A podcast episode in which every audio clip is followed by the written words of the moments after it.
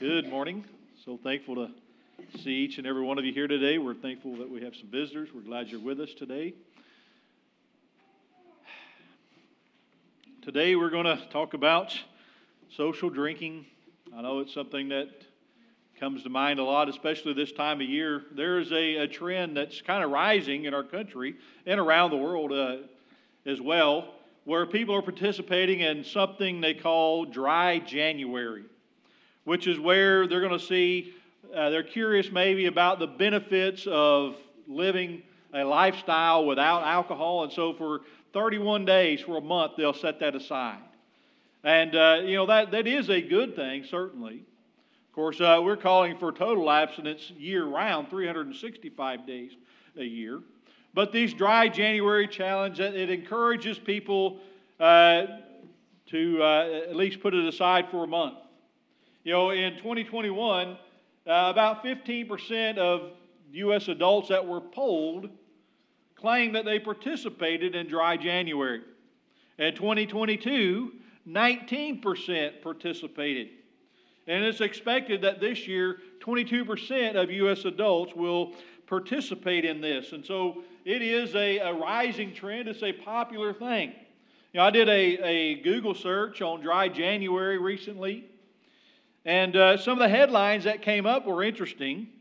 I didn't take the time to read all the articles, but uh, one says, Why not drinking is the hottest thing in drinking. Uh, this has become so popular that uh, the alcoholic beverage companies are starting to produce non alcoholic versions of their, their drink. Some have been around for a long time, but others are getting involved in that because they're losing money in dry January. And so they're trying to replace that with something else. Uh, another one says how a dry January could help your health. Uh, here's one from England. Uh, one in seven Brits plan to take part in dry January 2023. And then uh, one that says dry January, wine loving French learning to embrace non alcoholic concoctions. And then finally, I saw one that says Sober Curious Movement picks up speed in 2023. And so these trends really they're good, but they don't go far enough. God's word com- uh, commands complete abstinence from uh, social drinking. And so we're going to begin today by just kind of looking at some of the terms, and, and we're going to go over these kind of very briefly because really what I want to get into is some arguments that people make to try to support social drinking, and I want to get to those. But let's look at the terms. Of course, the, the word wine uh, in the Old Testament is the, the Hebrew word yayin, and in the New Testament is the Greek word oinos. Uh, both in both Greek and Hebrew, these terms are uh, generic.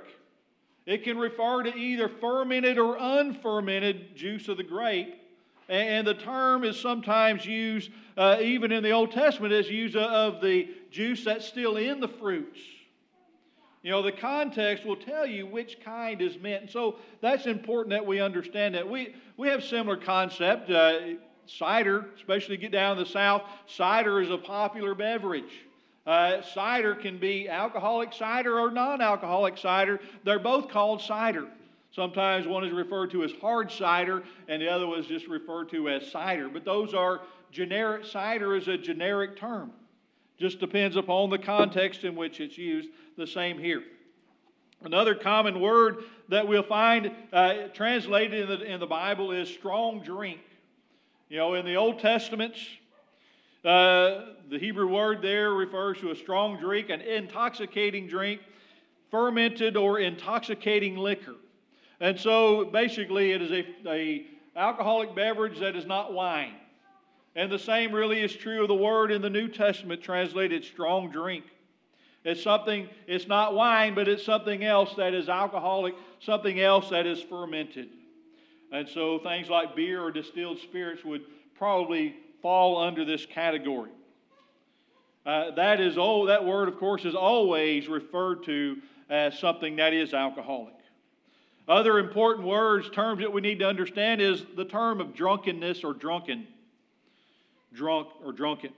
Uh, this comes from the Greek word methuo, and this signifies to be drunk with wine, It's used of being intoxicated. You know, we find it in Matthew chapter 24 and verse 49. It says, And shall begin to smite his fellow servants and to eat and to drink with the drunken. In Acts chapter 2 and verse 15, Peter, in defense of uh, what's going on there on the day of Pentecost, he says, For these are not drunken as ye suppose, seeing it is but the third hour of the day. And then Paul in 1 Thessalonians 5 and 7 says, For they that sleep, sleep in the night, and they that be drunken are drunken in the night. Uh, so this word, it means to be drunk. It means to be intoxicated. Uh, and, and I don't know of any Christian that says that it's okay to be drunk, okay to be intoxicated. But uh, the, the last word there in 1 Thessalonians 5, verse 7, uh, is a derivative of the word methuo. Uh, the word here is methusko. And this is important that we understand this.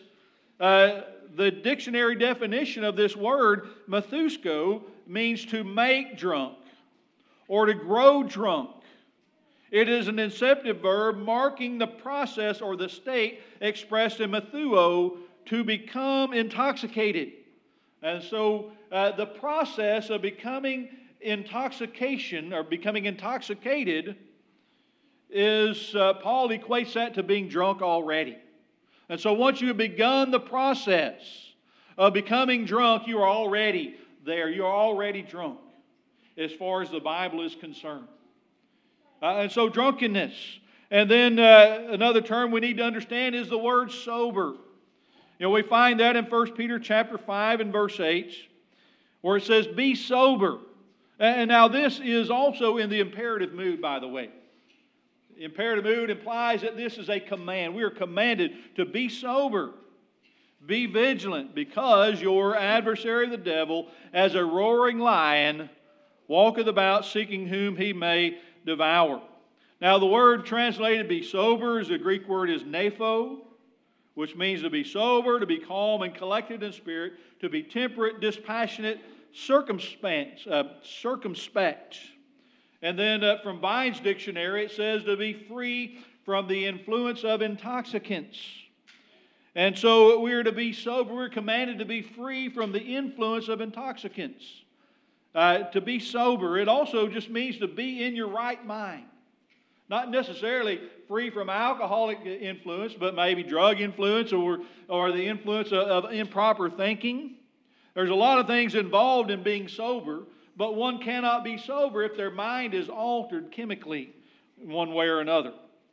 In 1 Timothy chapter 3 and verse 2 says a uh, talking here about elders or bishops, a bishop then must be blameless, the husband of one wife, vigilant, sober, of good behavior, given hospitality, apt to teach. Here, the word sober, the Greek word here is sophron, which means to be of a sound mind, to be sane in one's senses, curbing one's desires and impulses, self controlled and temperate.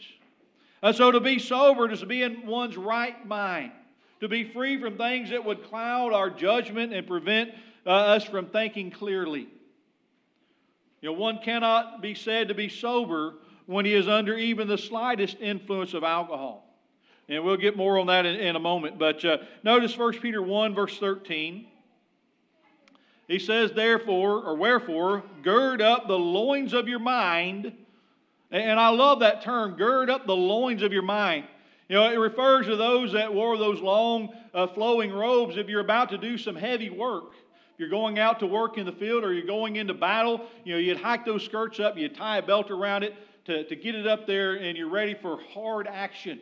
He says, gird up the loins of your mind. Get your mind ready for spiritual warfare. And he says, be sober. Just like he said in 1 Peter 5 8, because we have an enemy who is out to get us, and we've got to be prepared and we've got to be ready to face him. We've got to be in our right mind.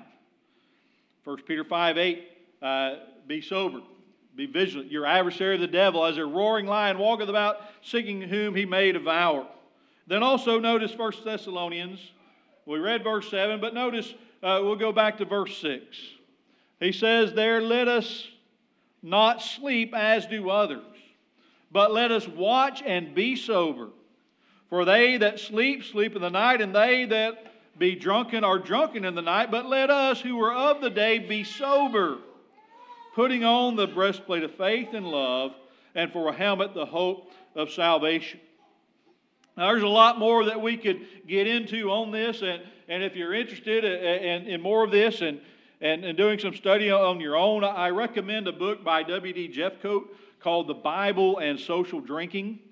Uh, goes into great detail on a lot more than we have time to do here today. But uh, I, I wanted just to set down here is what the Bible says about drinking, about being sober, defining the terms, uh, so that we can have a general idea of where we're going from. But I want to really focus on these arguments that people make because we hear them all the time, these justifications. You know, it, it's amazing to me that, that uh, you know, I, I just wonder why people can't just go to the Bible to ascertain God, uh, what God's Word says on anything, and then change their thinking and their lives accordingly. That's what we're called upon to do. That's what the Bible is uh, provides for us.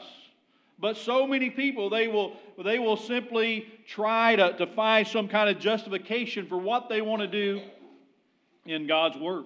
You know, you can twist God's word to say just about anything you want it to say. You know, there are those who do this and they produce many excuses and justifications for social drinking. And so let's begin with the, the most common one that you hear is well, the Bible doesn't say you can't drink, it just says you can't get drunk. And so they say a person can drink with God's approval as long as they don't get drunk. Again, I don't know any Christian who claims that it's okay for people to go out and get hammered and get drunk and things like that. They say, well, you know, as long as you don't get drunk, it's okay to drink. But I have a question. At what point does one become drunk? Remember, the Bible defines uh, to be drunk the process of becoming drunk. And so, at what point does one become drunk? And how can one know how much they can drink before becoming drunk? And, and I'm speaking from experience here. I hate to admit it, but it's, it's true. Uh, I've had experience in the past where I have drunk to the point of complete intoxication. I've drunk to the point where I passed out for about 16 hours. And so uh, I know this from experience. And uh, there's a point where you are what people would consider drunk. But how do you know how much you can get there? You always, you know, in my mind, the only way to know our limit in something like that is to exceed the limits. Then perhaps next time, knowing your limit, you're not going to go past that. But the problem with this line of thinking is that the only way to drink without sinning is to first commit the sin of drunkenness in order to learn your limitations. And of course, uh, you know, there's a lot of other things that are involved in that. But the, the process by which one becomes intoxicated is condemned in Scripture. And so, as soon as we take that first drink, we have begun the process. You know, Dr. Donald L. Gerard, quoted in that book by W.D. Jeffcoat, says there is a general sequence of events which commonly occurs when a sober person begins to drink alcoholic beverages. These events are expressions of the degree to which a person has lost control over his speech, emotional expression, and motor behavior. You know, the Bible clearly condemns drinking alcohol simply for pleasure. Whether one becomes fully impaired or even slightly impaired, the Christian must abstain from this. Now, there are those that will go to 1 Timothy chapter 5 and verse 23. And there it says, uh, Paul tells Timothy, drink no longer water, but use a little wine for thy stomach's sake and thine oft infirmities. And so you say, well, the Bible commands uh, complete abstinence from, abstinence from alcohol. And one say, well, you know, Timothy was told to drink wine. But notice the reason for which Timothy was told to drink wine. For thy stomach's sake and thine oft infirmities. there is a medicinal property to alcohol. Uh, that is beneficial. It has the side effect of making one intoxicated, but to some degree, but it also has the effect of a medical purpose, of medical use. And so, if you were to take, uh, I'm trying to say, commonly used drugs such as, um, slipped my mind. All I'm thinking of is, is Tylenol 3. Tylenol 3, it has a drug that is on uh, codeine. Thank you. It's got codeine in it. You were to take codeine, you could get a little bit goofy, but it also uh, it does have that benefit of making you know pain go away or whatever. And so it has a limited purpose. Is what I'm trying to get at. He told Timothy, you know, because of your stomach's sake, because of your alt infirmities, take a little wine. A little wine is okay. And so some will say, well, if it's okay to do that, then it's okay to drink wine for any reason. You know, that you're jumping from one thing to the next, you're jumping to a conclusion. And so it is limited to a medical use, medicinal use and dose. Uh, notice it's a little wine, not a lot, a little bit. Now, if the purely medical use and dose is the truly one's motivation, then it wouldn't be sinful to use that. You know, some of the best uh, cough medicines uh, in the past have included alcohol in them. And uh, some of those uh, have been released with a different version that doesn't have the alcohol in it, doesn't work as good as it did before. They had to take the alcohol out because people were going into to, uh, pharmacies and breaking in and stealing the cough medicine to drink. Uh, and so, anyway, if it's truly for a medicinal use, if that's really our motivation, then it wouldn't be sinful. But, you know, keep these three things in mind. First of all, the Bible tells us to examine ourselves and our motives. 2 Corinthians 13 and verse 5 says, Examine yourselves whether you be in the faith. Prove your own selves. Know that you ye not your own selves how that Jesus Christ is in you, except you be we're to examine ourselves and our motives. Number two, remember that alcohol is addictive. You know, one can become addicted to, to painkillers of any type, one can become addicted to alcohol. According to the National Council on Alcoholism and Drug Dependency, 17.6 million, or 1 in 12 Americans, suffer from alcohol dependence or chronic alcohol abuse is the fact that also that some people are more predisposed to alcohol addiction than others. And so really the best not to drink anything at all, even medicinally. There are alternatives that don't include alcohol, which in some cases work just as effectively. And also, I think we need to consider our influence on others who might see us purchasing alcohol. Well, we may be buying it for purely medicinal use but someone sees that, they don't understand, and, and maybe that uh, hurts our influence. We need to protect our influence because we're told to let your light so shine before men that they may see your good works and glorify your Father which is in heaven. Matthew 5, verse 16. And so uh, the legal and properly described, prescribed use of drugs and alcohol uh, for medication uh, is beneficial, and it's not uh, a sin to do so. But this does not in any way justify drinking for purely pleasurable or social reasons. All right, so there's that argument, the don't get drunk argument, uh, the medicinal use arguments. But here is also one that is quite often gone to, that looked at, uh, is the wedding at Cana argument. So turn with me in your Bibles to John chapter 2. There we're going to begin in verse 1. And the, uh, the third day there was a marriage in Cana of Galilee, and the mother of Jesus was there, and both Jesus was called and his disciples to the marriage. And when they wanted wine, the mother of Jesus said unto him, They have no wine. Jesus saith unto her, Woman, what have I to do with thee? Mine hour is not yet come. His mother saith unto the servants, Whatsoever he saith unto you, do it.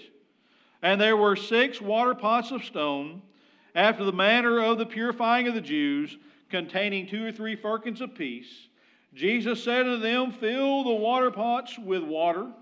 And they filled them up to the brim. And he said unto them, Draw out now and bear unto the governor of the feast. And they bear it. And when the ruler of the feast had tasted the wine that was made, the water that was made wine, and knew not whence it was, but the servants which drew the water knew, the governor of the feast called the bridegroom and saith unto him, Every man at the beginning doth set forth good wine, but when men have well drunk, then that which is worse. But thou hast kept the good wine until now. This beginning of the this beginning of miracles did Jesus in Cana of Galilee and manifested forth his glory, and his disciples believed on him. And so folks will say, well, Jesus provided wine for this party, and so therefore he approves of drinking alcohol. Now we need uh, again to remember the biblical word wine, Greek word oinos, is a general term, generic term. And so we need to consider the entire context. Not just the immediate context of John chapter 2, but the broader context of the Bible itself needs to be considered. When we think about the Old Testament, uh, Jesus lived and died under the Old Testament law. He was faithful to that law in every way. And that law condemned, if he provided alcohol, he violated what is spoken of in Habakkuk chapter 2, verses 15 and 16. Notice what it says here. Woe, right there ought to get your attention. Woe unto him that giveth his neighbor drink, that putteth thy bottle to him, and maketh him drunken also, that thou mayest look on their nakedness. Thou art filled with shame for glory. Drink thou also, and let thy foreskin be uncovered. Now, this is, you know, some pretty graphic terms here. But uh, he pronounced woe on those that would provide alcohol for their neighbor to make them drunk. Now, Jesus, we know, never sinned. 1 Peter 2, verse 22. Uh, speaking of Christ, who did no sin, neither was guile found in his mouth. Hebrews chapter 4 and verse 15. For we have not a high priest which cannot be touched with the feelings of our infirmities, but was in all points tempted like as we are, yet without sin. These verses are false if Jesus provided alcohol to the guests of the wedding feast. Jesus, though, he did not sin here, nor did he tempt others to sin.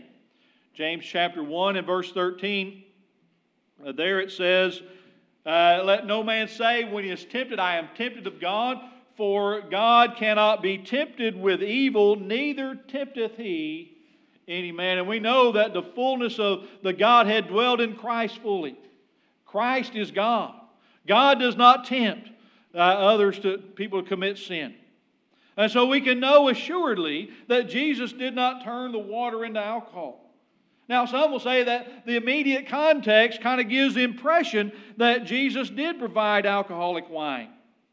You know, the governor of the feast, again, notice what he said every man at the beginning does set forth good wine, and when men have well drunk, then that which is worse but thou hast kept the good wine until now. First of all, the word drunk here is not the same word uh, that we looked at earlier. This is just the idea of having consumed uh, a beverage of some kind. And so uh, they assume that well drunk uh, refers to the guests being inebriated because they were completely drunk. That's what some say. But this does not consider the possibility that well drunk refers to the quantity they had consumed rather than the effect that it had on them. And so they have drunk it all. You know, uh, I kind of think of it this way.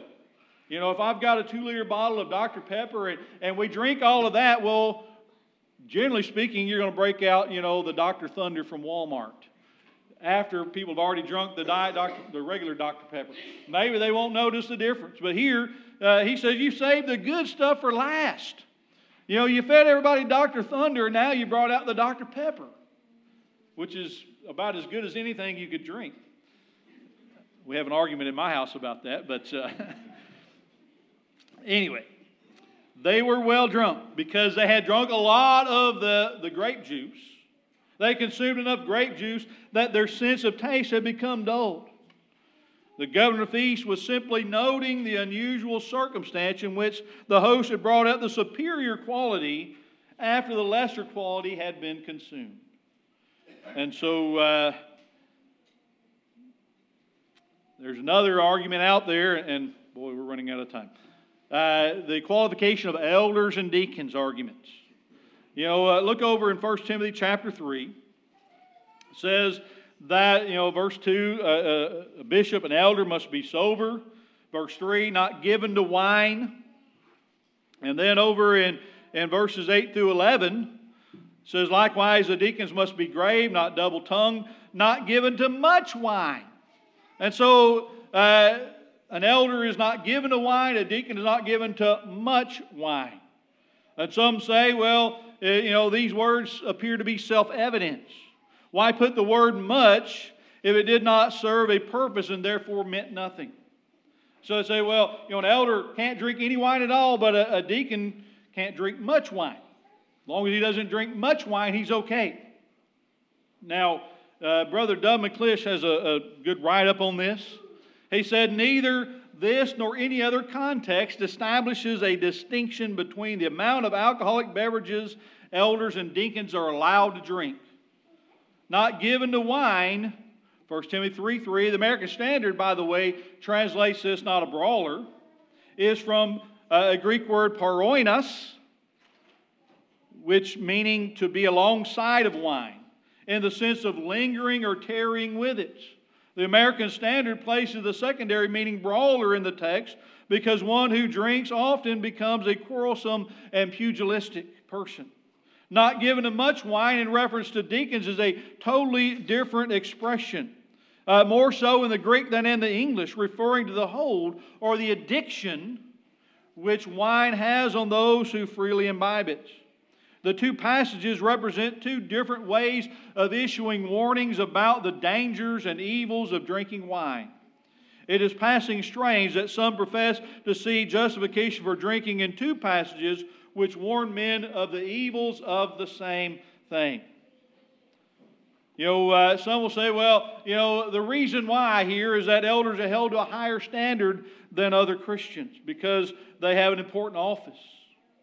But, you know, when a comparison is made between the qualification of elders and the qualifications of faithful Christians, and I use qualification in quotes here, it becomes clear that elders are not held to a higher standard of conduct. Everything that is bound upon the elders in other places is bound upon other Christians where they apply. And so, to be sure, elders have a greater responsibility and condemnation if they do not fulfill their responsibility, but a higher standard uh, regarding their conduct they do not have. There is no standard applied to the elders that is not also applied to all Christians.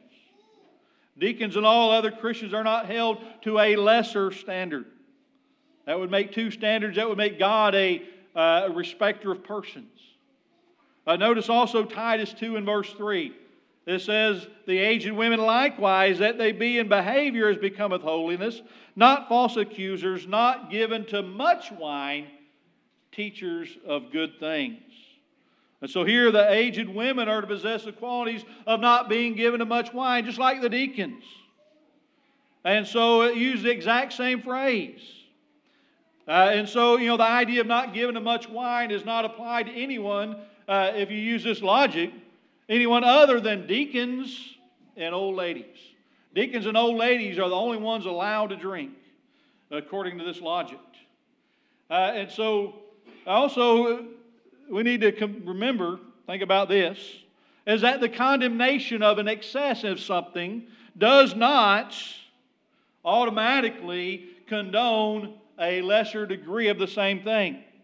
Such as uh, James chapter 1, verse 21 says, Wherefore lay apart all filthiness and superfluity of naughtiness, and receive with meekness the engrafted word which is able to save your soul. Superfluity of naughtiness, uh, otherwise translated as an excess of naughtiness.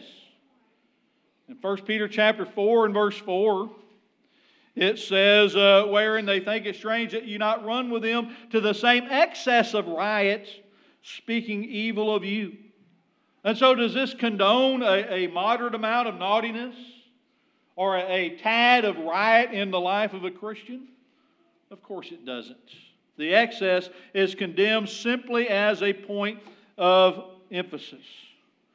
And uh, finally, there is an argument that was uh, brought to my attention. It's really, really kind of disturbed me. In fact, it kind of made me angry. And uh, basically, this argument goes like this The Pharisees accused Jesus of being a wine bibber. And some will say, well, they only made that accusation because they saw him drink alcohol when he ate with the sinners and the publicans.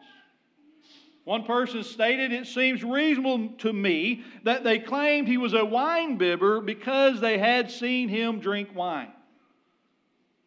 You know, this, and that last statement there was made to me by a member of the church, a Christian, who says that the Pharisees accused Jesus of being a wine bibber and a glutton because they had seen him do it. Can you imagine the gall of that to accuse our Savior of that? And I told him I would be concerned with my position if I found myself agreeing to any degree with the Pharisees concerning their false accusations against Jesus and his disciples. You know, what evidence did the Pharisees base this false accusation? Was it because they had seen him drink uh, wine, or simply did they see him go in with the publicans and the sinners and eat meals? You know, it was a false accusation. They wanted to seek a reason to kill Jesus. They wanted to accuse him of a crime that was punishable by death so they could murder him. They made up these accusations. Matthew chapter 9, verses 10 and 11, it says, It came to pass as Jesus sat at meat in the house, behold, many publicans and sinners came and sat down with him and his friends. And when the Pharisees saw it, they said unto his disciples, Why eateth your master with publicans and sinners? So he did eat with them. Luke chapter 5, verses 29 and 30 says, And Levi made a great feast in his own house, and there was a great company of publicans and of others that sat down with him. But their scribes and Pharisees murmured against his disciples, saying, Why do you eat and drink with publicans and sinners? Now, one cannot assume that Jesus drank alcohol from the fact that he ate with publicans and sinners. Furthermore, they coupled that accusation with being a wine bibber uh, of that with being a glutton. And also, they said, you know, he was possessed by the devil. Now, a glutton is one who overindulges in eating and drinking. It's strongly associated with, with things like banquetings and riots, as we read in 1 Peter chapter 4, verses 3 and 4. It's a disposition described by Paul in Philippians 3.19 uh, of one who's having their God as their belly. You know, gluttony was a, an offense for which one could be stoned to death in Deuteronomy chapter 21, verses 20 and 21. Remember, they're seeking a reason to kill Jesus. They make a false accusation against him. You know, we see it later, you know, at his so called trial, where they make false accusations and they pay people to lie about Jesus. These are not people that are trying to uphold the law, these are people that are trying to murder a man and find justification to do so. You know, he was falsely slandered and accused of many other things. Uh, casting out demons by the power of Satan, being possessed by a demon. Were any of these things based upon fact? Absolutely not. Can we judge our Lord and his actions based upon false accusations of those that avowed themselves as his enemies? Absolutely not. To make this argument, to me, it's someone who tries to make that argument, they're really, really trying to justify doing what they want to do, which is drink alcohol. These show the lengths to which some will go to justify this. They will look for anything that seems to be a loophole in God's injunction against drinking alcohol. You know, they think, well, if medicinal use is okay, then, then I can use it any way I want. They say if Jesus did it, then we can do it. If deacons uh, are not to have much wine, then anyone can have a little except for elders. And so they so strongly want to engage in social drinking that they will attempt to drag the very Savior who suffered and died on the cross for them through the proverbial mud and sully his flawless reputation to justify themselves before men and God. You know, I would not want to be them and stand before the Almighty God in judgment to answer for that blasphemy. Now, what we've said here about alcohol really applies to anything that is mind altering. You know, mushrooms that you find out, certain types of hallucinogenic mushrooms, uh, drugs of any sorts. All of this stuff really applies. The recreational use of those things and abuse of those things. The consumption of any intoxicant merely for the sensation it produces is a sinful misuse of that substance. 1 Peter 2:11 says, "Dearly beloved, I beseech you as strangers and pilgrims, abstain from fleshly lusts which war against the soul." Drinking alcohol for social or pleasurable reasons is just wrong. It is a sin. It's a sin that, that leads to, you know, they talk about, you know, marijuana, the gateway drug. The gateway drug is alcohol. Most people, their first experience with some kind of drug is alcohol. It is the alcohol that leads to other things. Uh, it's one of those things that if you imbibe in it one time, it, well, okay, maybe I'll never do it again. Do you imbibe again? And pretty soon your conscience becomes seared. And maybe you become physically and emotionally, chemically dependent upon that substance something that will dominate and destroy your life. The best thing to do is stay away from it completely. That's why uh, there are passages in Proverbs, for instance, that say, Look not on the wine, uh, do not linger on the wine, do not look on it, because it's like a serpent that will bite and kill you. Alcohol is a dangerous substance. Stay away from it. Our Lord came and He lived a, a perfect life, a life in which He did no sin. He did not drink alcohol, He did not provide alcohol, He did not in any way condone the drinking of alcoholic beverages. He lived a perfect life so that He could die a perfect sacrifice, a perfect sacrifice for your sins and mine. The Bible makes it clear that all has sinned and come short of the glory of God, and the only way to have uh, our sins washed away is by the blood of Jesus Christ. Today, if you're here and you have not obeyed the gospel of Jesus Christ by believing and confessing your belief, repenting of your sins, being baptized to wash away your sins, we urge you to do so now. We urge you today, if you're here as a Christian who has not been faithful to God, we urge you to come back to Him. Today, if we can help you to respond to the invitation, please come forward to the front row as together we stand and sing.